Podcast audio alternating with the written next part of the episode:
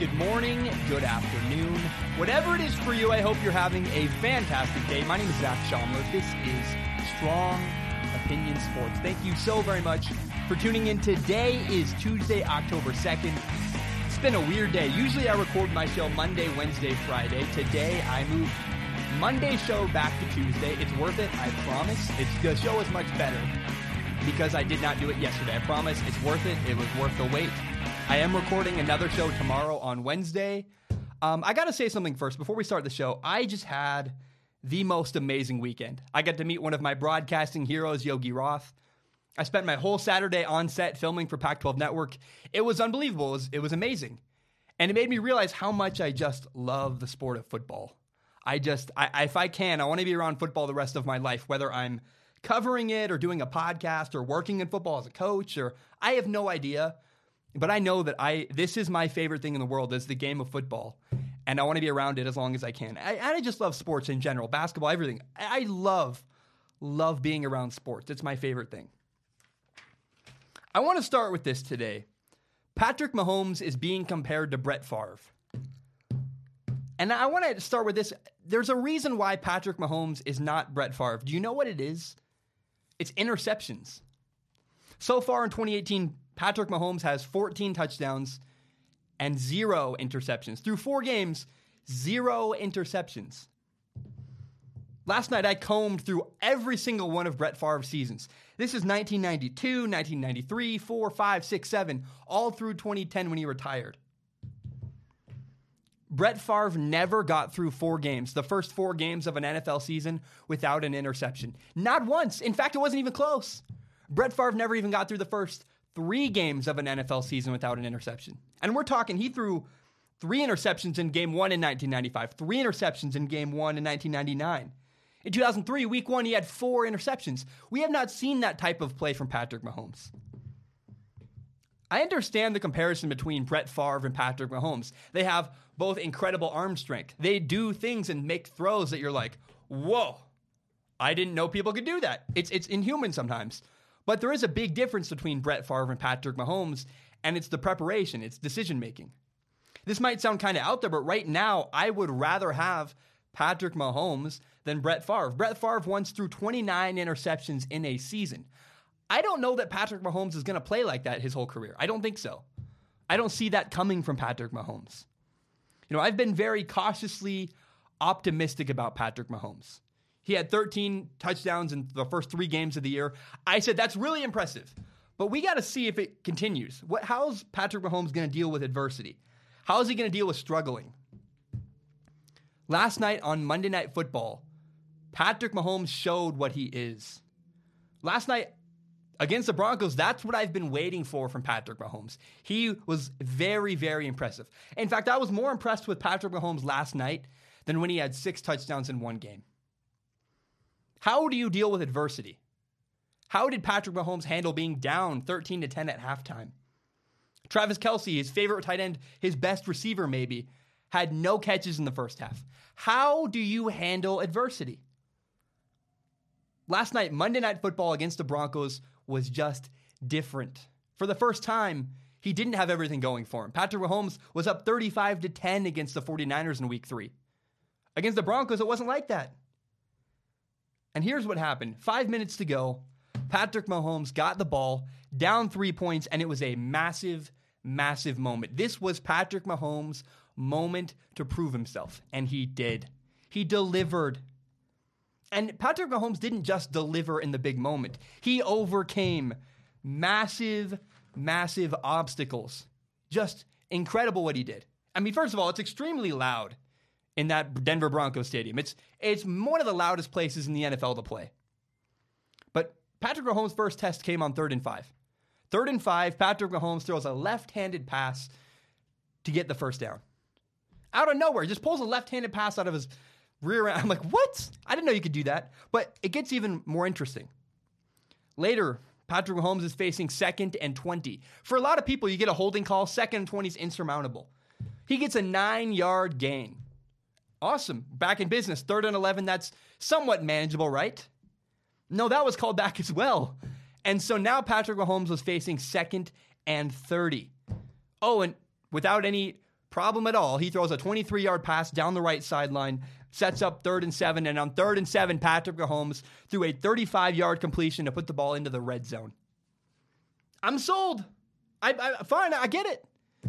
It. It wasn't just the adversity. It wasn't just being down at halftime coming back. It wasn't just the big moment. It was not only did he deal with the big moment, but things didn't go his way in the big moment, and he still overcame. He made things happen. His poise under pressure, his playmaking ability in the moment, it was unreal. Not to mention, there's a history now of Patrick Mahomes delivering late in games. This is not the first time he's made something happen at the end of the game, and not the first time against the Denver Broncos. Week 17 last year, on the final drive, Patrick Mahomes took the Chiefs down the field. They scored the game winning field goal, won the game, beat the Broncos. And so now what do we have? We have a history of Patrick Mahomes delivering late in the game. He's, he can win from ahead, he can come back and win games. We're five games into Patrick Mahomes' career, and he's unbelievable. In fact, I, I do believe he's undefeated as a starter. and you can say, well, Jimmy Garoppolo was started 5 0 last year, and he struggled this year. This is not Jimmy Garoppolo. I love Jimmy Garoppolo. I'm a big fan of Jimmy Garoppolo. I hope he succeeds. Patrick Mahomes is light years ahead of Jimmy Garoppolo.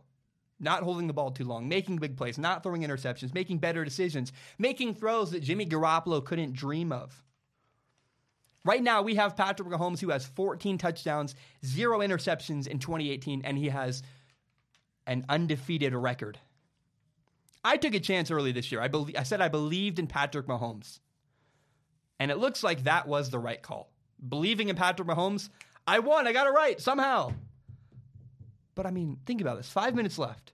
With the ball, down three, do you think Alex Smith, the former Chiefs quarterback, would have won that game? I don't think he would have. He certainly would not have thrown a left handed pass on third and five. He would not have overcome second and 20. He would not have overcome second and 30. That 35 yard pass on third and seven, Alex Smith doesn't have that. I'm going to make this comparison all year. I hope I, I hope at some point I move on, but I can't get over the fact the Chiefs took a big risk moving away from Alex Smith, and it's not only worked out, it has been the best thing the Chiefs could have imagined doing. Right now, Patrick Mahomes is the reason the Kansas City Chiefs are 4 0. It's impressive, it's wonderful. And you know, I went from wondering, is this a, is the success going to continue? Because I've been optimistic for cautiously optimistic for the past 3 weeks saying it's really good right now, but let's see. Let's hmm, hmm, it might it might explode. It might might go wrong. You never know. I have now shifted my mentality from cautiously optimistic to now I expect Patrick Mahomes to play at a very high level for the rest of his career. I, I expect it now. I expect him to continue this.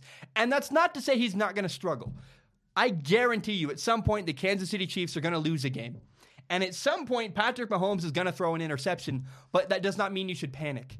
The first sign we get from Patrick Mahomes, oh no, he threw an interception. Oh no, they lost the game. They struggled a little bit.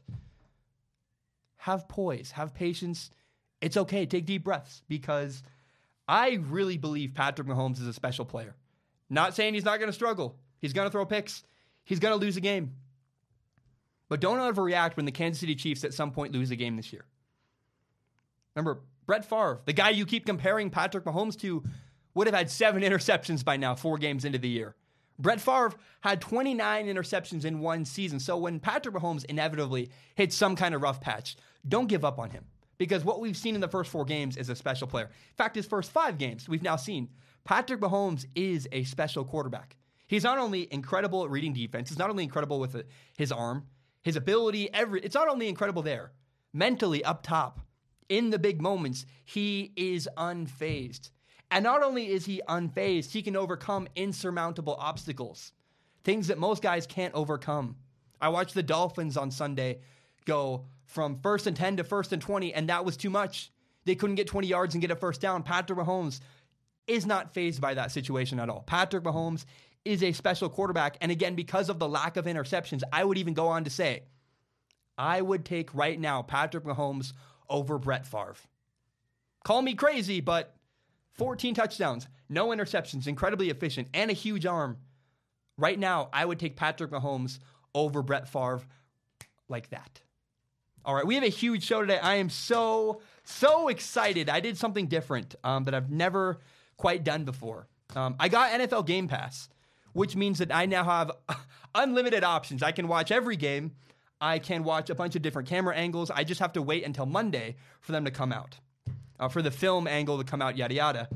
Um, what I did this week was I wrote down a bunch of questions. Sunday night, I, I came to Sunday night. The big football games of the weekend had already happened. I wrote down a bunch of questions. For example, why did the Patriots murder the Dolphins 28 to 7? Or how did Mitch Trubisky throw six touchdowns? Why did Ryan Fitzpatrick get benched? What happened? How was Baker Mayfield's first start? Those are the things I'm going to work you through in this episode. I'm going to answer all those questions, many more. I'm going to talk about the Vikings, their concerning in big games, yada, yada. But that's what I want to do. I want to break down Mitch Trubisky coming up ahead. We're going to talk about the Patriots. We're going to talk about Ryan Fitzpatrick. I have a lot to say. I'm really, really excited. And of course, we're going to talk about the Colts' mistake, that big fourth down call. Was it right? Was it wrong? I'll tell you all of that and more ahead. Remember, you can subscribe to Strong Opinion Sports on iTunes, on SoundCloud, and on YouTube. You can find the full entire hour long podcast on YouTube as well as my best most interesting clips. If you like strong opinion sports as much as I do, help me grow by telling your friends about the show. Share this on Facebook, Twitter, Instagram, whatever it is. I want to do this as my full time job someday. I would love that. I would love to put the show on Twitch. I'd stream it live every single day. I would hire a producer so he could help me do it daily, do it more, get more content out. Uh, I need your help for that. Continue to tell your friends about Strong Opinion Sports. Share it on Facebook, Twitter, Instagram. Give it a review on iTunes. Just help me grow by telling your friends about this show. All right. I got a new water bottle, by the way, um, uh, courtesy of Pac 12 Network. It's fantastic. It is not a hydro flask, I have learned, but it is very cool. It's it's better than my old. I was using just a plastic like Evian bottle, so it's much better. Um, I want to now shift gears to the Bears and Buccaneers game because I wrote down this question. Mitch Trubisky had six touchdowns. What in the world happened? How does it happen? I watched all the film. I reviewed it. I came up with my opinion. Um, I want to share my analysis slash my opinion with you guys right now. So Mitch Trubisky had six touchdowns. Mitch Trubisky had six touchdowns on Sunday against the Tampa Bay Buccaneers. And it was awesome. It was fantastic. Uh, this is the first time Bears fans have really had a reason to finally believe in Mitch Trubisky. I mean, I'm sure that people who see him every day, people in the Bears facility go, yeah, he's working really hard. But if you're not around Mitch Trubisky every day, this is the first glimmer of hope Mitch Trubisky has given Bears fans. Now, Mitch Trubisky is improving tremendously, but he also does have a long way still to go. But I also would not put Mitch Trubisky in a box. We tend to say, well, Mitch Trubisky's doing really good, but his ceiling is this. His ceiling is Case Keenum or Kirk Cousins or Drew Brees, you know, we make a comparison. We say that's Mitch Trubisky's ceiling. And I don't think we're ready to do that yet. I think you should have faith in Mitch Trubisky. Here's why. I remember when I first learned how to drive a manual car. It's a stick shift. It's much more difficult than driving a regular car. There's more moving pieces. And I just felt hopeless. There was a day where I was driving to work and I got stuck on a hill. I'm in the middle of the intersection, totally embarrassed. And I was like, man, I'm never going to figure this out. I, I am just it's horrible. This this stick shift thing is not working out. And I know that's how a lot of Bears fans have felt about Mitch Trubisky to this point. People have said it's hopeless. We watched on on against the Seahawks where Mitch Trubisky struggled. They won the game, but it was ugly. He missed a lot of open passes, and I was like, man, is Mitch Trubisky ever going to figure it out? And I'll tell you, the first time I drove to work without any problems was a big triumphant moment for me. I was like, yes, I made it. It was good. It worked. And I felt progress for the first time ever. I, I finally had hope. Oh, this thing, driving a stick shift, is going to work out. Well, Mitch Trubisky just had the same triumphant moment on Sunday against the Buccaneers. He had six touchdowns. It does not mean he has everything figured out, but it does show that all his hard work is paying off. This is the first time Mitch Trubisky's had a big time, massive success. His obvious hard work is finally paying off. We saw an improvement in Mitch Trubisky. So I saw a lot of good. I watched the Bears Buccaneers game. I broke it down on NFL Game Pass. Uh, saw a lot of good, saw a lot of bad. I want to talk about all of it. The first thing that was much improved on Sunday was Mitch Trubisky's accuracy down the sideline. I have not seen that to this point. I've seen him underthrow a lot of passes. He still did that occasionally, but all in all, his his throwing the ball down the field down the sideline, long passes to Taylor Gabriel, long passes to uh, Tarik. They were fan- Tarik Cohen. They were fantastic. It was awesome. Now, there's one thing I saw when watching film. He is improving. Now, weeks one through three, Mitch Trubisky missed a lot of a a lot of guys who were wide open. He would have a guy wide open, he'd either miss the throw or he simply wouldn't see him and he'd come off to something else. And you can't do that. As an NFL quarterback, if someone's wide open, you have to complete that pass. You have to throw an accurate pass and you have to see that they're open and throw them the ball. In week four, Mitch Trubisky made a lot of those throws. He made a lot of throws to people who were wide open. He recognized they were wide open. He delivered the football, made that play. It was awesome. That was a massive improvement for Mitch Trubisky. That's why he had six touchdowns. And despite killing it, I know that Mitch Trubisky was fantastic. Despite having a great game, he, he was 19 for 26, had 354 yards passing, six touchdowns, did not have an interception. It's great. And despite all of that success, Mitch Trubisky still left a lot on the table. There's still a lot of room for him to grow. I mean, at times watching Mitch Trubisky, I'll be honest, it was frustrating. It was like, ooh, you should make that throw. He had a wide open 10 yard out, for example, early in the game, completely missed it. Or he had a comeback wide open. He, he does play action. He's sitting there. He looks at the guy. He makes eye contact with Taylor Gabriel. Doesn't pull the trigger. Doesn't throw the ball. And I'm like, dude, what are you doing? What are you waiting for? And what he did is he waited for Taylor. He waited for Taylor Gabriel to get out of his break, start coming across the field. Then he tried to throw the ball to Taylor Gabriel. His shoulder was pointed up. The ball sailed on him. Incomplete pass. And that's why it's been really frustrating. He was late a couple times on some plays that are they look really good, but the ball is late. I mean, or for example, there's a throw to Allen Robinson down the left sideline where Allen Robinson beat his man by like three steps, and he just underthrew the ball and it was an incomplete pass because of Mitch Trubisky missing the throw. He either missed the throw, he wouldn't pull the trigger to guys who were open, or he simply didn't see that. And that did happen again in this game, even with six touchdowns. There's a lot of improving left for Mitch Trubisky to do. Now, I know it's frustrating sometimes to watch Mitch Trubisky, but again, I would encourage you relax.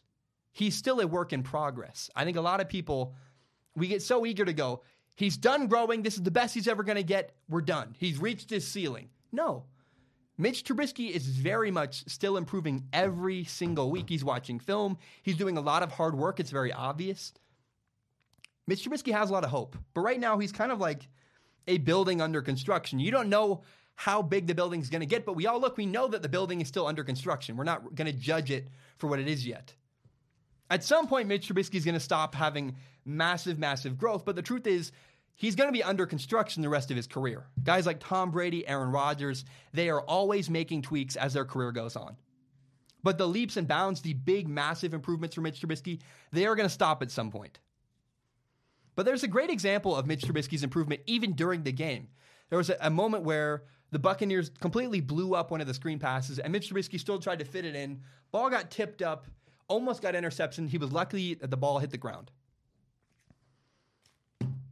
Now, there was a similar situation later in the game where, again, Mitch Trubisky goes to throw a screen pass.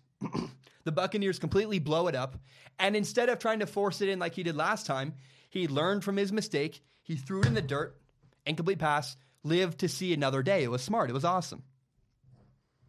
Now, I would love to see Mitch Trubisky hit every single throw downfield. It's not going to happen, at least not yet. There is still certainly some improving he can do. Eight minutes left before halftime. Mitch Trubisky threw a wheel route to Taylor Gabriel. He threw a dime. But then later on the same throw, he missed it. And it's like sometimes you're hitting guys in stride when they're beating, beating a man by one step. And then other times he cannot make the same exact throw. It's kind of puzzling. I would like to see more consistent accuracy for Mitch Trubisky. But the number one thing that Mitch Trubisky needs to improve on by far is anticipation. Anticipating when a guy is going to be open. This is the wheel route I wanted to talk about. Early in the game, there was a wheel route that Mitch Trubisky threw to Tarik Cohen. It was a huge gain. I think it was like a like a 35 yard game. It didn't score, but it was an awesome throw. It looked really, really good. Everything looked good. But when you go and you look at the wide angle, you realize, uh, Mitch Trubisky's late. The throw should have been out much, much earlier. It would have been a touchdown if Mitch Trubisky hadn't double clutched it and thrown it late. There's something that Mitch Trubisky does that is concerning. It's he lacks anticipation. Trubisky's waiting for people to be open and then throwing the ball. He's not anticipating when they're going to be open and throwing the ball before they break. If I'm going to cut across the middle, if I'm going to cut left, I'm going to plant one foot in the ground and then go left. And when you plant your foot on the ground and get prepared to go left, that's when the quarterback should throw the ball. Depending on the window, but in that situation, he should have thrown the ball the minute the foot was planted in the ground. Often, what Mitch Trubisky does is wait till after the guy plants his foot on the ground and runs three steps to the left. He's already moving left. Then Mitch Trubisky throws the ball. It's often too late.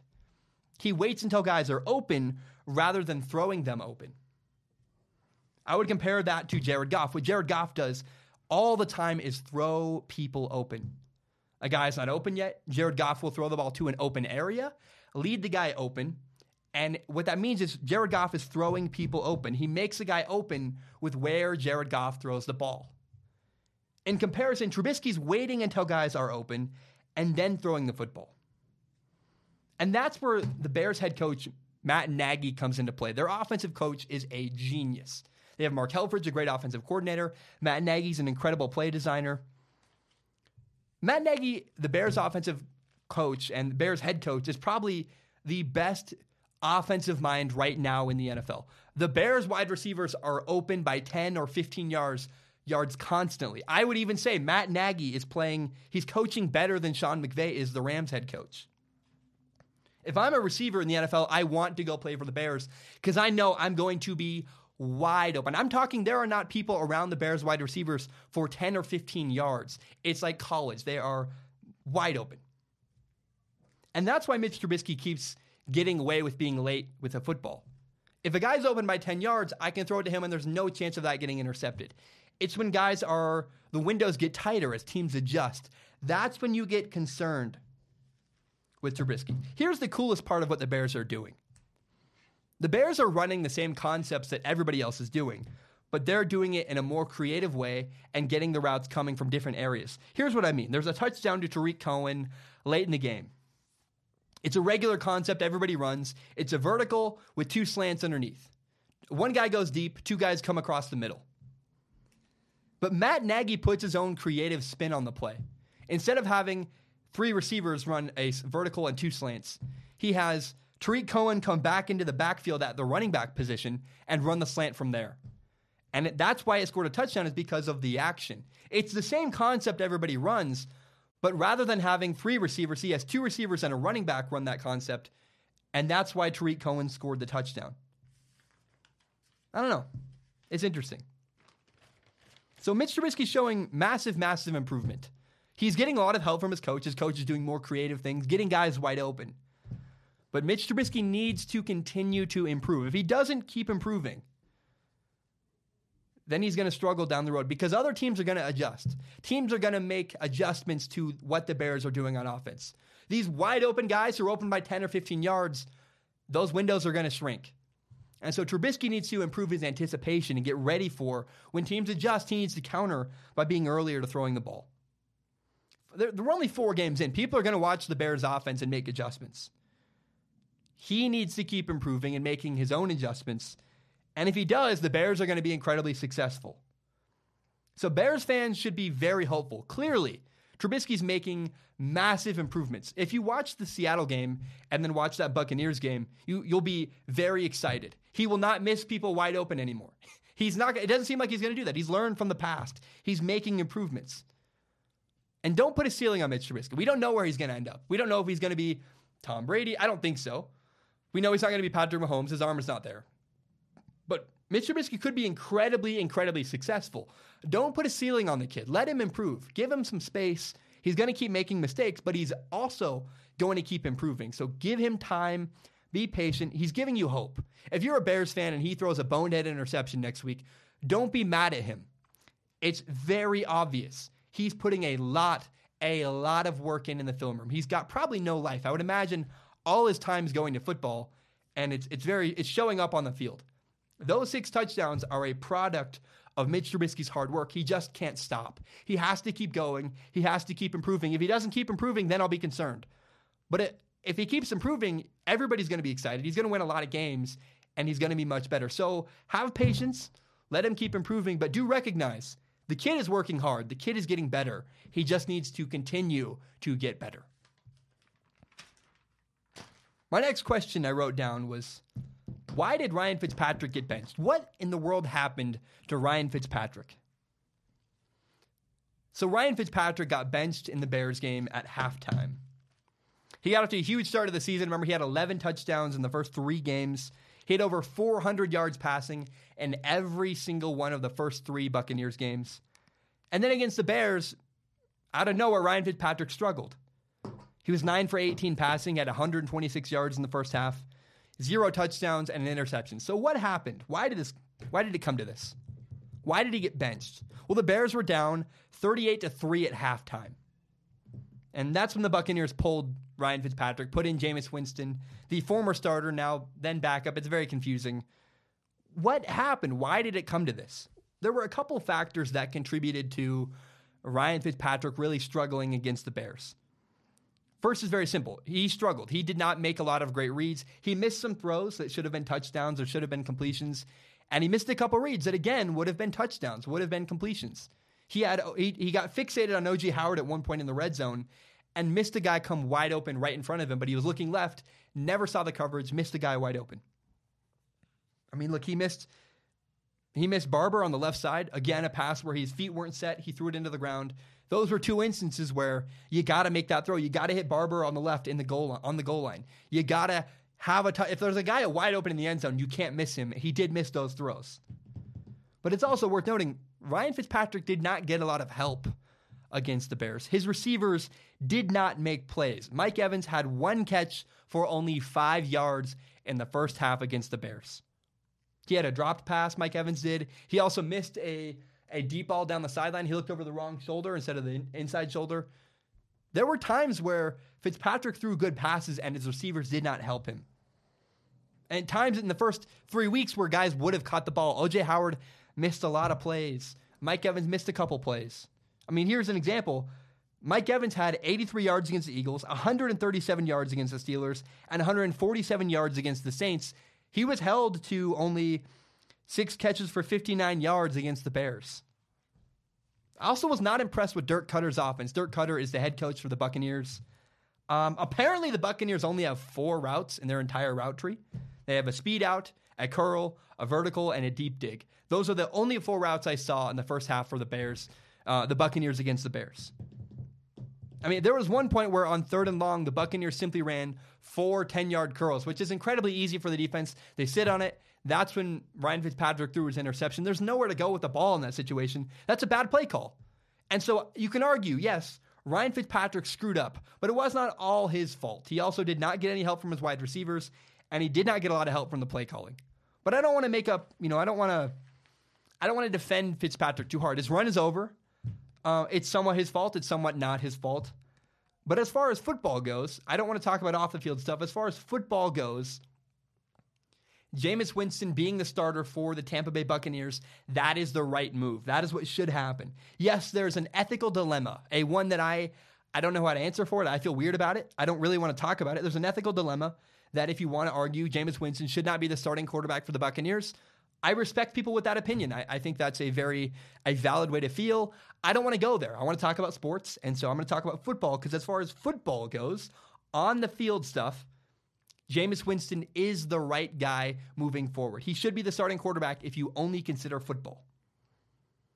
Receivers stepped up in the second half. It was kind of clear to me, oh, receivers want to play with Jameis Winston.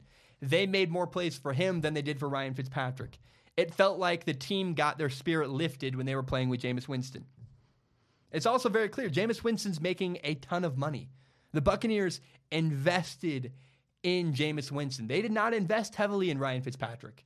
Their future is not tied to Ryan Fitzpatrick. Jameis Winston is only 24 years old.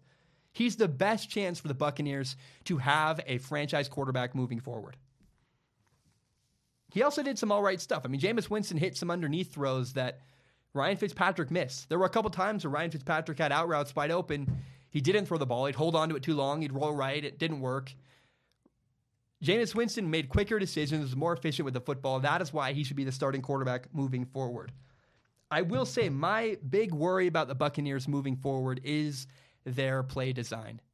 What I saw from Dirk Koetter, especially when you compare it to Matt Nagy, the Bears head coach, the offense for the Buccaneers is not creative. It's uninteresting. They ran literally like four routes, and it's really easy to prepare to stop the Buccaneers. They're not doing a lot of extremely creative play calling. It's very basic, it's very bland, it's easy to prepare for, it's easy to stop.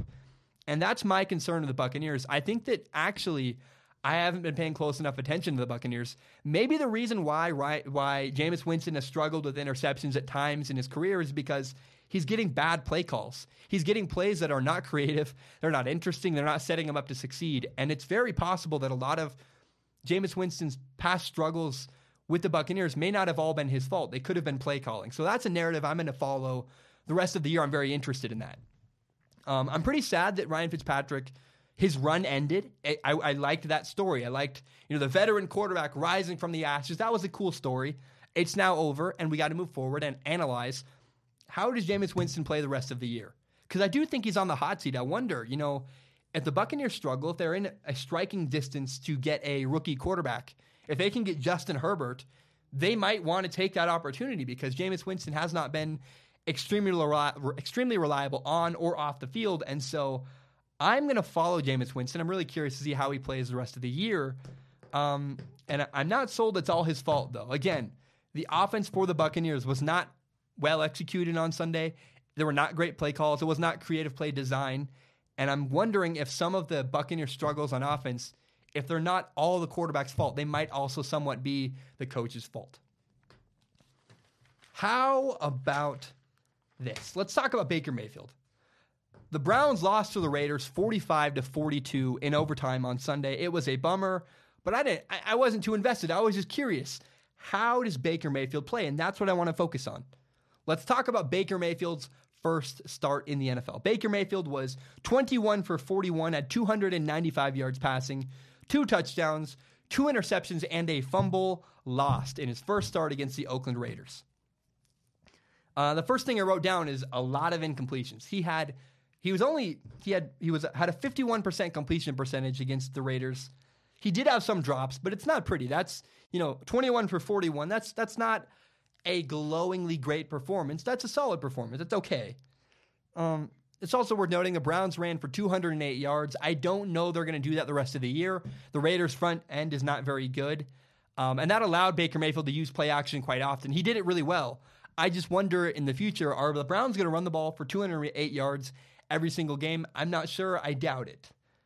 Um, here's my immediate probably thought watching the Raiders Browns game was this.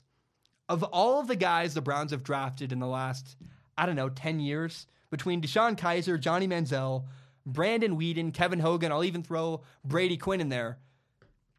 Baker Mayfield is the most advanced.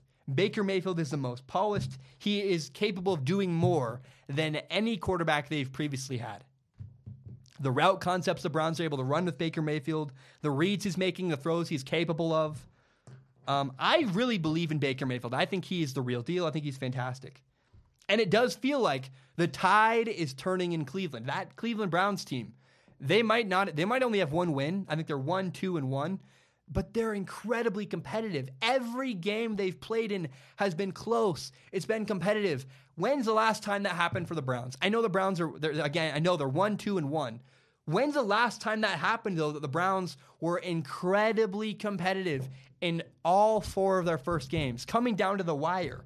They got to win these close games at some point. I understand that. I know why Browns fans are probably maybe furious right now. I don't know, but I would feel encouraged. You should be 4 0 if you're the Browns. That's cool. How often does that happen? I know they're 1 2 and 1, but they're still playing really well. I want to stick with Baker Mayfield, though. How did he look? Um, there was one thing that Baker Mayfield did. He threw an early interception. I don't know that that was entirely his fault. Remember, it came off the wide receiver's hands. His receiver did fell over. It was a it was a tight window, um, but it was a very completable pass that I think is a worthy risk. It got tipped up. That interception was not entirely Baker Mayfield's fault. Now he did miss a touchdown on a deep ball. That should be a touchdown. He missed that. But he also had some really good stuff. I mean, on fourth and six, he ran for a first down. He had a big completion to Higgins on third and 12 that I liked. Baker Mayfield is the real deal. He's capable of doing a lot. The word I would think of when I think of Baker Mayfield's first start is imperfect. You know, he missed some throws. He also made other throws. There were a lot of good moments and a lot of bad moments. Uh, you know, I drive a 1995 Toyota Corolla. And I love this car. It's my brother's car. My brother died. He left it to me in his will. Um, it's very sentimental to me. And so when that car breaks down, it's okay. I'm okay with the pain it causes because it's also very important to me. It's it brings a lot of joy as well. It's both, you know, good moments and bad moments. And Baker Mayfield is the same way. There's going to be a lot of really good moments for Baker Mayfield on the Browns. There's also going to be bad interceptions and fumbles. And you know, we had an interception at the end of regulation that might have cost the Browns a chance at a game-winning field goal. But that's Baker Mayfield. I'm not worried about that. In fact, I think everyone's comparing Patrick Mahomes to Brett Favre. Right now, to be honest, the guy who's playing like Brett Favre is Baker Mayfield. He's ripping the ball as hard as he can into tight windows. He's taking chances. It's working for him most of the time. Sometimes, though, he does throw interceptions. He threw that deep pass at the end of regulation. He had that ball in a tight window. He, he didn't force it in, it was a completable pass, but the margin for error is lower. And Baker Mayfield is not afraid of taking risks.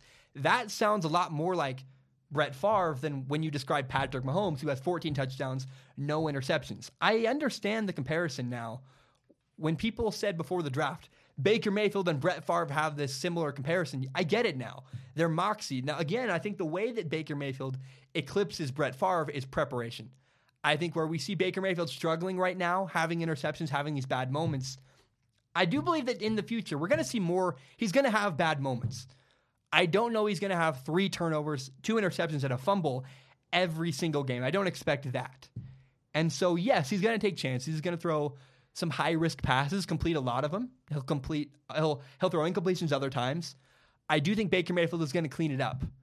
He's in this ugly period where you know I, I, compare him to growing a beard. If I start growing a beard right now, between now and having a beard, there's an ugly growth period in the middle. That's what Baker Mayfield is in. And so I'm not concerned at all. The Raiders beat the Browns. It was it sucked. Uh, especially I'm a guy. I'm not a Browns fan, but I'm rooting for the Browns. It'd be cool to see them turn it around. Just as a football fan, that's an interesting story. But the Browns are okay, and Baker Mayfield is okay. His first start was actually quite encouraging. He made a lot of great throws. He only had a 51% completion percentage. That's not awesome and exciting, but I'm not concerned. He's going to turn things around. He's going to work it out, and he's just growing through growing pains. I'm not concerned at all after Baker Mayfield's first start. I think, in fact, it's incredibly encouraging. so right now the Vikings are 0 1 and 1 in big games. The Vikings have eight really big games this year. They have played in two of them so far. They played the Packers week two, they tied. They played the Rams week four, they lost. So in big games right now, the Minnesota Vikings are 0 1 and 1. They have no wins, one loss, and a tie. And there are six big games left for the Minnesota Vikings. They play the Eagles week five, they play the Saints week eight, the Bears week 11, they play the Packers week 12, they play the Patriots, an interesting game week 13, and the Bears again in week 17. Eagles, Saints, Bears, Packers, Patriots, Bears. So again, right now they're 0 1 and 1 in big matchups against potential playoff teams. Now, in these six games left, I'm very curious to see what happens. Remember, the Vikings brought in Kirk Cousins hoping to win these big games. They figured if we can replace Case Keenum with Kirk Cousins, these really big matchup against playoff teams, we can now win these matchups. I, am going to follow these next six games. What's going to happen? Is there a chance the Vikings end up with a winning record in these tough games?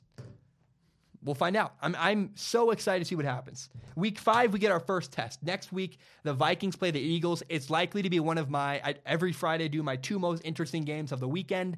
It's likely that Vikings Eagles is going to be in that like snake charmer games, the two most interesting games. Um, and it's also, we're noting the Eagles murdered the Vikings in the playoffs last year. The only way that the Eagles and Vikings matchup has changed is the Vikings replaced Case Keenum with Kirk Cousins what kind of impact does Kirk Cousins have in that Vikings Eagles game? They can't go 0 2 and 1 in their first three big matchups the Vikings play. Kirk Cousins is he's got a three year deal. He's there for to stay. Um, but they need to have a winning record in their big matchups against playoff teams. And I don't know that they're on track to do that. We'll find out. Week five, Eagles Vikings, it's a huge matchup. I'm very curious to see what happens. Again, six big games are left. Can the Vikings finish with a winning record against playoff teams? Right now they're 0 1 and 1. We will see how they finish the year. All right, I'm going to take a short break. When I return, I'm going to explain to you why the Patriots murdered the Dolphins 38 to 7. We're going to talk about USC, why USC should not fire their head coach, their head football coach, Clay Helton. I like him. A lot of people don't. I'm going to talk about him. We're going to talk about that Colts mistake. The Colts went for it on fourth down. Was it a bad decision? Was it a good decision? What happened? We're going to talk about college football free agency. That is a term that has recently appeared. I like it. In fact, it was called the trade deadline, if I remember correctly. And we're going to talk about Earl Thomas. Earl Thomas broke his leg. It's heartbreaking. It's sad. I'll share my thoughts. I'll share my reactions about that. Remember, you can subscribe to Strong Opinion Sports on iTunes, on SoundCloud, and on YouTube. You can find the full entire hour long podcast on YouTube, as well as my best, most interesting clips. If you like Strong Opinion Sports as much as I do, help me grow by telling your friends about the show. Share it on Facebook, Twitter, Instagram, whatever it is. Help me grow by telling your friends about the show. My name is Zac Shomler. I need a glass of water. I will be right back. Oh, right, we are back. Um, you'd be surprised how hard it is to talk to yourself. Was that last segment 40 minutes? Like, I, my mouth goes dry. I go kind of crazy. It feels like I'm talking really quick. I have no idea. Um, so I really appreciate you guys. I want to start with this. the Patriots beat the Dolphins 38 to 7 on Sunday. Um, I saw the score and was like, what is going on? What's happening? So I, I went back, I watched the entire game on NFL Game Pass. I, I went through the entire game. I was very meticulous going through the coaches' footage and different camera angles, yada, yada. Um, the story of the game was this the Dolphins kept shooting themselves in the foot. The Dolphins played terribly, they kept making mistakes. Penalties cost the Dolphins tremendously on Sunday against the Patriots. Repeatedly on third down, the Dolphins would get a stop but then they'd have a penalty and give the Patriots a second chance. Third down, third and seven, third and five. They kept getting penalties that would elongate Patriots drives. And you cannot give Tom Brady and the New England Patriots second chances. The Patriots scored 17 points on drives that should have ended on third down, but were continued because of penalties the Dolphins defense committed. Unacceptable. 17 points because of penalties. You can't have that. And then there were also 14 points after turnovers. You know, Dolphins backup center came into the game. He snapped the ball way too fast to Ryan Tannehill. Whoever's fault you want to make it. Is it Ryan Tannehill's fault? Is it the center's fault? Regardless, the Dolphins fumbled, and on the very next play, the Patriots scored a touchdown. That's seven points off of a turnover. Now, the drive at the end of the game was egregious for the Dolphins. First of all, Ryan Tannehill throws a really bad interception down the right sideline. He throws a deep ball too far inside. He gets picked off. And then the Patriots begin driving. And right as the Dolphins get a stop on third down, oh, guess what? Third and six, a penalty gives Tom Brady and the Patriots a first down, new life. They go down and score another touchdown, ice the game. It's 38 to nothing. The Dolphins were awful. The Dolphins were not acceptable. I called them a playoff team. I've I very much defended the Dolphins. Not even defended. I've said I've tooted the horn for the Dolphins. They did not deliver on Sunday against the Patriots. Penalties were the problem. Offense and defense. Here's what happened on offense. Third and eight, the Dolphins got a false start, making it third and seven, third and thirteen. Or second and seven, a holding call made it second and seventeen. First and ten, because of an unsportsmanlike penalty, would become first and 20, or sorry, second and 22. The Dolphins' first that's, that's three instances where now the, the Dolphins are moved back tremendously because of penalties. You can't have that, not against the Patriots. The Dolphins' first drive after halftime, they had a holding call, went from first and 10 to first and 20. I could go on, but I'll stop. I know it's boring. The Dolphins not only played badly, but it's worse than that. The Dolphins were undisciplined, and that is on their head coach, Adam Gase. The Dolphins head coach allowed the Dolphins to be undisciplined on Sunday. Before the season, Danny Amendola, a receiver for the Patriots, left the Patriots and joined the Dolphins. He had a quote. He called the Patriots head coach, Bill Belichick, somewhat of a principal. He said, Bill Belichick is like a principal in high school. You get in trouble, it doesn't feel good. And then Amendola continued and said that his new head coach for the Dolphins, Adam Gase, is one of the guys. Yes. And I criticized this, and this is exactly why. One of the guys doesn't work. The Patriots are not very talented, but I promise you, they are one of the most disciplined teams in the NFL. That is because of their coach, Bill Belichick. He's hard on the players, he's very, very strict, and that is the result. The Patriots are one of the most disciplined teams in the NFL. The Patriots culture, not the players, the culture the Patriots have in place is what beat the Dolphins 38 to 7 on Sunday. You can't give Tom Brady second and third chances to on drives to continue them and go get touchdowns.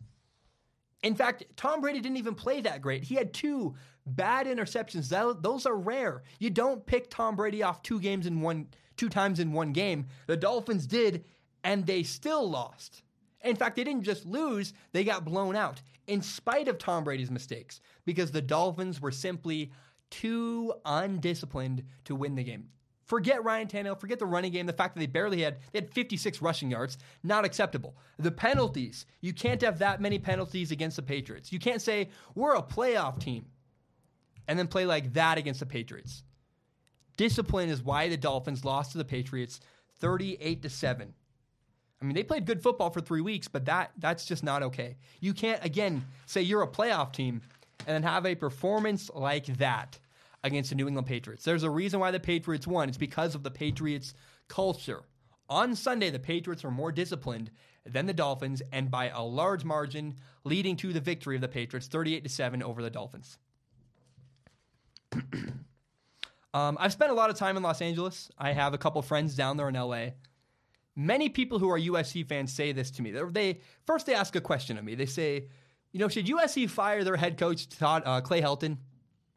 And then sometimes it's not even a question. Sometimes USC fans just say to me, USC needs to fire their head football coach, Clay Helton. It's ridiculous. It's, it's an absurd belief that LA fans have. USC fans, for some reason, believe that Clay Helton, their head football coach, is not a good football coach.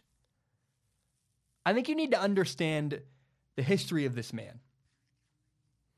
Not once, but twice Clay Helton has rescued USC when they made bad decisions, when the athletic director and people at the top in the football program made bad decisions. Clay Helton came to the rescue. In 2013, Lane Kiffin is the USC head coach for five games. He's three and two. And after losing to Arizona State, he gets off the plane at three in the morning and gets fired on the spot. Enter Ed Orgeron. Ed Orgeron is named the interim head coach for USC. He leads them to a 9 and 3 record and the Rose Bowl game. And right before the Rose Bowl, USC hires Steve Sarkisian to be their new head coach. But there's still the bowl game to play. This is before the bowl game, and Ed Orgeron leaves the program. So now you have you fired your head coach, you lost your interim head coach, and you have Steve Sarkisian, but he's useless because he doesn't know the program. Enter Clay Helton. Clay Helton comes to the rescue. Steps in, they win the Las Vegas Bowl. Not the Rose Bowl, excuse me, I meant Las Vegas Bowl. So that's 2013. Clay Helton comes to the rescue, wins the bowl game. Two years later in 2015, now Steve Sarkisian is the head coach. He has a bunch of issues off the field. He gets fired midseason. Guess who comes back to save the day? Clay Helton enters again, saves the day, leads USC to a bowl game. So in 2016, finally USC officially names Clay Helton the head football coach of their program. 2016, he goes 10 and 3, wins the Rose Bowl, beats Penn State. It's this epic game, a game like we've never seen before. I think one of literally one of the best games in college football history is USC versus Penn State in that Rose Bowl game. Then in 2017, the next season, goes 10 and 3 his first year as a head coach, goes 11 and 3 in his second year as head coach wins the Pac 12 championship. He does lose in the Cotton Bowl. And despite first year going 10 and 3, second year going 11 and 3, USC fans are ready to throw the guy out. He's a bad coach. He can't win in big moments. Blah, you understand, the man is 20, 21 and 6, and you're ready to run him out of town? In the first two seasons that Clay Helton was the head coach at USC, he lost six games in two years. How about you compare that to Pete Carroll, who lost Six games in just his first season at USC. Everyone always compares Clay Helton to Pete Carroll. And not only is that ridiculous, you know, I hear things in, from people in LA like, you know, Clay Helton doesn't fit our city. He doesn't have enough personality. He's too reserved, he's too quiet, he's not loud enough. Oh, you mean you want a loud personality like Lane Kiffin or Steve Sarkisian? Because how did that work out? Oh, yeah, they were fired mid-season because of issues off the field, or you know, Steve Sarkisian had a drinking problem. You want that guy back? Because that's the difference. That's what Clay Helton is. Clay Helton is stability for USC. USC fans are too hard on Clay Helton. It's it's disgusting. It's annoying. Yes, Clay Helton is not Pete Carroll. However, this is also the Pac 12. It's no longer the Pac 10. You understand that when USC was dominating college football, when USC had Carson Palmer, Matt Leinart, Reggie Bush, when they were winning national championship after national championship, the reason was USC had no competition in recruiting. Coaching in the Pac 10 at the time, not the 12, the 10, coaching in the Pac 10 when USC was a head coach, when Pete Carroll was a head coach of USC, coaching in that conference was terrible. Now in the Pac 12, you have a bunch of good coaches. UW has a good coach. Washington State has Mike Leach. Oregon has a good coach. Stanford. Arizona State hired Herm Edwards. Chip Kelly has gone to UCLA. Arizona has Kevin Sumlin. Oh, and Utah has Kyle Whittingham. That's at least five, maybe eight great head coaches in the Pac 12. Remember, Pete Carroll had no competition. Cal had Aaron Rodgers once. That's the best he got. They had Jeff Tedford. Pete Carroll was dominating at USC because he got every single good recruit on the entire West Coast. Now all the recruits are pretty evenly distributed, distributed between UW, Washington State, Oregon, Stanford. UCLA is probably not going to not going to struggle in recruiting. And despite all of that, in fact, I would even point out, did you notice that when Oregon hired Chip Kelly and when Stanford hired Jim Harbaugh, oh, that's magically when Pete Carroll's reign of terror ended. When Pete Carroll stopped dominating the conference is when he had to deal with only two other good coaches in the Pac 10, Pac 12. Yeah, Pete Carroll couldn't handle two other great head coaches. And again, Clay Helton has five, maybe eight great coaches in the Pac 12 he's up against. And despite all of that, people want to say that Clay Helton is not a great coach. Year one, he went 10 and 3. Year two, he went 11 and 3. He won the Pac 12 conference last year, and people are going to fire the man. It's ridiculous. So right now, Clay Helton is 3 and 2. He's um, not off to a great start. They struggled. They had negative five yards rushing against Texas. I get why people are frustrated, but you also have to remember USC's starting quarterback is a true freshman. He's 18 years old. He should be a senior in high school. I would cut Clay Helton just a little bit of slack. Give him some time, give him some patience. In fact, you could even argue Clay Helton has earned the right to have a year off or a, a bad year. Give him some patience, give him some time. For God's sake, stop being so ready to run the man out of town. Why do USC fans expect to win the Pac 12 every single year to dominate? I get why, it's because of Pete Carroll, but college football has changed. Pete Carroll had no competition. Clay Helton has a bunch. Oh, and by the way, Clay Helton has been more successful in his first two years as a head coach than Pete Carroll was. Stop being so hard on Clay Helton. It drives me nuts. I'll relax. I'll relax. you relax. Clay Helton is not just a good coach, he is a great football coach. And I'm tired of the narrative that Clay Helton is not LA. He's not personality enough. He's not a good enough coach. Relax, everybody. Clay Helton's a great football coach. He's going to do a great job in the future. If you're a UC, USC fan, relax and give the man some patience. He certainly earned the right. He won you the Pac 12 conference last year. He has earned the right for you to give him the benefit of the doubt. Got a little fired up. Got a little bit a little bit excited. I just I get USC fans constantly sending me that. That's maybe literally the most requested thing to talk about on my channel is should USC fire Clay Helton? And I, I, finally got to talk to some analysts at Pac-12 Network, get their insight, and I, I just it seems like, yeah, um, hello, Clay Helton's a good coach. Don't fire the man. Okay, uh, let's talk about Frank Reich's mistake. The Colts lost to the Texans 37 to 34 on Sunday. And it's the reason why they lost. The situation that led to them losing is what makes people so, so angry. Here's what happened 27 seconds left in overtime. The score is 34 to 34. 27 seconds left. I don't want you to miss that. The Colts have the ball, the ball on their own 43 yard line. It is fourth and four. And the Colts go for it. They didn't get it. And by the way, that play should have been completed. Andrew Luck missed the throw. It was open, it was there. But the Colts go for it on fourth and four, 27 seconds left on their own 43 yard line. They don't get it. The Texans get a big gain on the next play. They go down, kick a field goal, win the game. And the Colts, in my opinion, made a mistake. I do not believe the Colts should have gone for it on fourth down. I'm not going to yell and scream. I'm not going to tell you why they're so dumb. People are, are certainly overreacting about this. Um, but Andrew Luck and his head coach, Frank Reich, both defended the decision after the game. They said things like, We don't play for the tie, or We're going for the win. We're going to be aggressive. We liked that. In fact, Frank Reich even said, I would do it again 10 out of 10 times. That's the decision I would make. Uh, and here's why I don't like what happened it seems like an emotional decision. It seems like a decision that the Colts made because they were like, ah, we're going to win this game. Ah. It did not seem calculated, it seemed emotional. I ask, where is the calculation? Where is the thought process? If, if he gets up there and gives a an in depth explanation about the thought process, yada yada, all he said was, "We don't play to tie." That's emotional.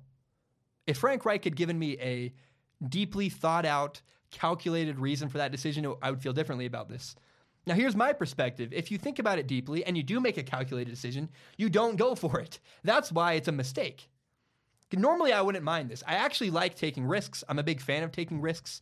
The girl I'm talking to right now has a tattoo on her arm that says, A ship is safe in the harbor, but that's not what ships are made for. I like that. I'm a fan of taking risks. The problem was, this was a divisional game. So, normally at the end of the year, when you look at a loss and a tie, it's the same thing. Losing a game is just as bad as tying in a game, so you might as well take, you might as well go for broke, and maybe you lose, but at least if you tie, you lose. When they tally up the standings at the end of the year, it's the same thing. However, eh, not quite. The difference is this was a divisional game. If the Colts are playing almost any other team, there's only three teams the Colts cannot make this decision against the Titans, the Jaguars, and the Texans. So again, I would say a loss and a tie are basically the same thing at the end of the year. However, and when you make a division standing and you look, you have playoff implications. When you do this against the Texans, you give your in division rival, a team you are vying against to try to make the playoffs, you gave the Texans a win. You didn't just lose. This loss did not just affect your standings for the playoffs, it also moved the Texans up. It helped a team in your division. That's why it's a problem. I, I just would say over and over again the calculated, thought out decision is we're going to kick the ball, we're going to we're punt the ball away. You're going to have the ball on your own like 13 yard line, and the game is going to end with a tie. You don't get a win, we don't get a loss, and we both tie. It looks the same at the standings. Because what you don't want to do is give the Texans, your in division rival, a win. Again, if the Colts are playing the Washington Redskins or the Seahawks or any random team in the NFL that's not in their division, I would actually defend this move. I would have defended this move and said, yes, a loss and a tie, they're calculated the same at the end of the year. But the difference was you helped a team in your division get a win, which that also really affects your playoff standings and playoff implications. That is why the Colts made a mistake. It was not going for it, it's who they went for it against. Against the Texans, that's the flaw. Go for the win against the Redskins or the Seahawks or the Browns, but don't do it against a team in your division. And giving them a win allows them to have an upper hand on you when it time comes time to count your wins for the playoffs. some water. I need some water. We have two topics left I want to talk about. Two things left. Um, and and really really good stuff for tomorrow as well. I got I could talk all day. I mean, you can see I just we're an hour into the show. I mean, um, sorry about it. so the other day, Clemson named Trevor Lawrence a true freshman their quarterback. He they named Trevor Lawrence the starter. And this caused a chain of events. The first thing was that Kelly Bryant, their senior and star- former starting quarterback, decided to redshirt and he is transferring out of the Clemson, transferring away. And the reason for this is because a new NCAA rule allows players to play for the first four games, and then at the end of four games, make a decision: do you want to redshirt and, and take a redshirt year, or do you want to keep playing and use your eligibility? And what redshirting does, if you don't know, it means that you can't play the rest of the year, but you also don't lose years of eligibility. You, know, you only get four years of eligibility in college. One of those years you can redshirt, and then you, what it does is gives you another fifth year to play college football. Now, Hunter Renfrow is a receiver for Clemson. And Kelly Bryant transferring affected Hunter Renfrow. Hunter Renfrow has had to take reps at quarterback in practice, taking away from his receiver reps because he needs to now cover for the fact that Kelly Bryant is transferring away. And so Hunter Renfrow gave ESPN this quote. I think it's fantastic. Here is what Hunter Renfrow said. Begin quote. Now, week four, every single year is going to be the trade deadline. And everyone is going to make decisions. I don't like that part of it. End quote. And I, like that. I think it's a good way to put it. Um, after four weeks, because you can redshirt and now transfer, it is kind of like an open season for uh, college players to kind of like a trade deadline. Make your decision. Do you want to leave or stay with your program? Except I don't hate this. You know, Hunter Renfrow says he doesn't like this. I disagree with Hunter Renfrow. I actually really, really, very much like the new rule. First of all, what the rule does, giving players four games to decide if they want a redshirt or not, is that it allows your backups to get a lot of reps in your early blowout games. And you're playing like Tulane, middle of nowhere state, you can put in your freshman players, give them some reps, and still redshirt them later down the road. That's awesome. Uh, and remember, the way redshirting used to work is that if you played even one down, you could not redshirt that entire year. The only way to redshirt was to not play at all. And you would have your kids who were redshirting wouldn't even ever suit down their freshman year. They wouldn't even show up. The other thing that I like about this is that it does lead to more people transferring than before. You have four games to figure out are you going to play? Are you not going to play? If you're not going to play, you can redshirt and then you can transfer somewhere else. I like that. It gives you more options. It gives athletes mobility. It gives them more directions to go with their life. I really, really like that. Because if a guy wants to play, he's now allowed to leave. He can go to a smaller school, he can go to another big school. He has options. If he wants to get on the field, he can go find a situation where he can get on the field. Because coaches lie to players all the time in recruiting. It happens constantly. A player will be told, Your freshman year, you're going to be our starting corner or our starting safety. And he gets there, and it was a total lie, the guy told him, to get him to show up. And now he's locked into a place. He's signed already. He can't leave. A lot happens to a lot, a lot of players. They're promised playing time, and they never get it. Now things have changed. If a coach lies to a player, the player can simply go, Oh, I was lied to. I'm going to redshirt and I'm going to leave. It's great. It's really, really awesome. I like the new rules. I like what they did because they allow players to have more options. And I'm all for players to have more options. They should be able to go where they want to go. They should be able to go somewhere where they're going to play because this is their entire future.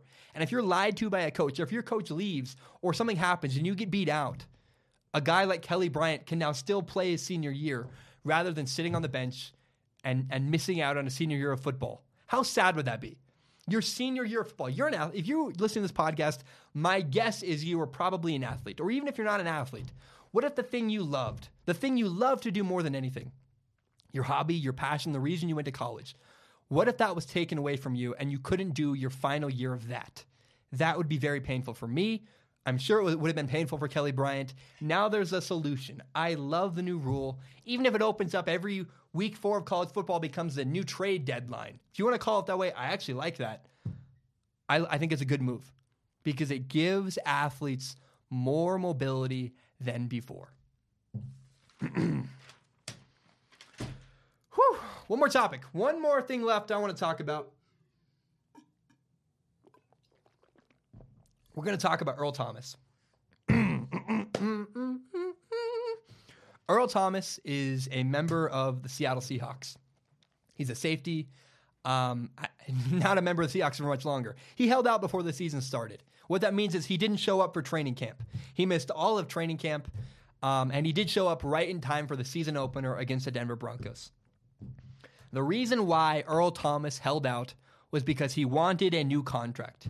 He said, either pay me money or trade me away to another team who will give me a new contract.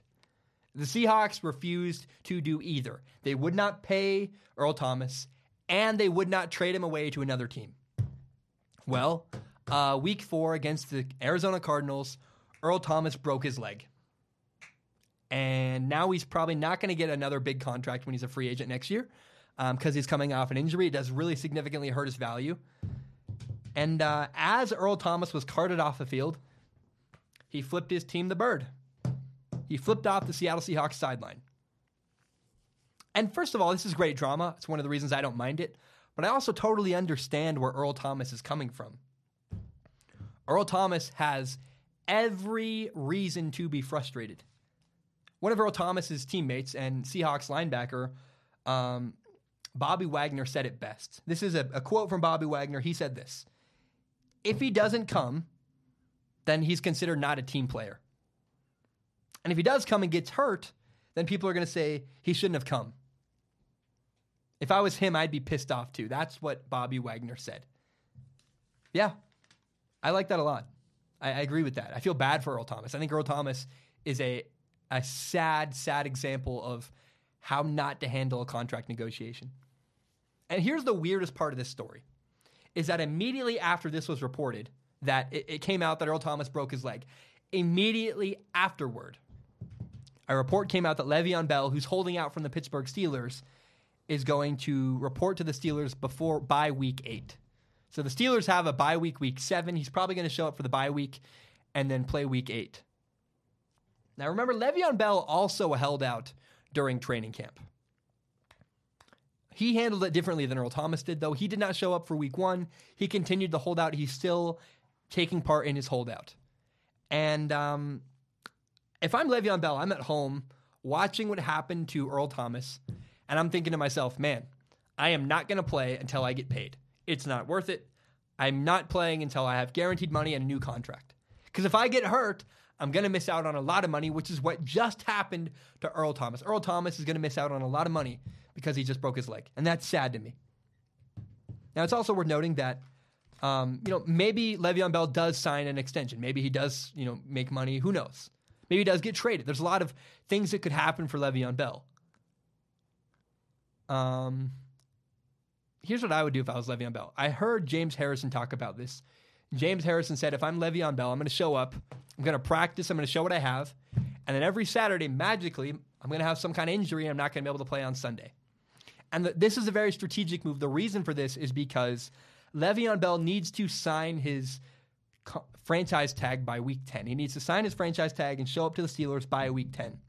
Because if he doesn't show up by week 10, then Le'Veon Bell will not accrue another year of work towards his towards his uh, NFL, whatever you want to call it, players association membership, whatever whatever the thing is.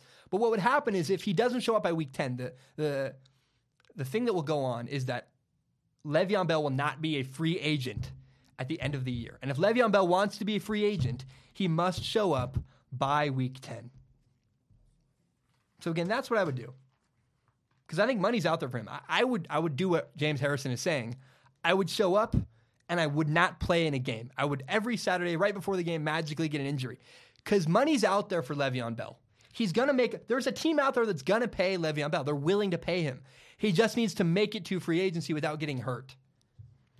And I, I watched Earl Thomas break his leg live, and I said, "Oh no." And if I'm Earl Thomas watching that, I'm going, "Yeah." Until I get a guaranteed contract, until I know there's money coming, I'm not going to risk missing out on all that money by playing and, and risking injury. It's just not worth it. I, I, saw what happened to Earl Thomas. It's sad. He lost a bunch of money.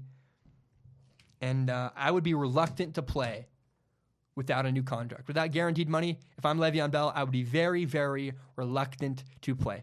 All right, guys, that is all I have. That is all I have to say today. Tomorrow is going to be a great podcast.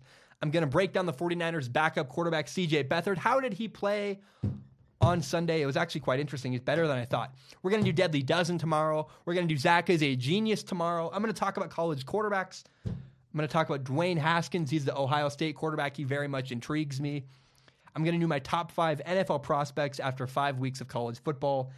And I'm going to tell you why Washington State quarterback Gardner Minshew is a playmaker. He's not a playmaker with his legs, and he's not necessarily even a playmaker with his arm, But Gardner Minshew is a playmaker. I'll break that down. I will explain that to you. Remember, you can subscribe to Strong Opinion Sports on iTunes, on SoundCloud, and on YouTube. You can find the full entire hour long podcast on YouTube, as well as my best, most interesting clips. If you like Strong Opinion Sports as much as I do, help me grow by telling your friends about the show. Share it on Facebook, Twitter, Instagram, whatever it is. Help me grow by telling your friends about the show. I want to put the show someday on Twitch. I want to hire a producer so I can do more show. I want to do a lot of stuff. I need to grow more for us to do that. So share it with your friends, Facebook, Twitter, Instagram. Give us a rating on, give me a rating on iTunes. It'd mean a lot to me, and uh, help me grow by telling your friends about the show. My name is Zac Shomler. I just appreciate you guys so much. I love making the show. I love that you guys listen. I'm doing another one tomorrow, which is Wednesday. I hope you guys have a great day. But um, bum, bam, we are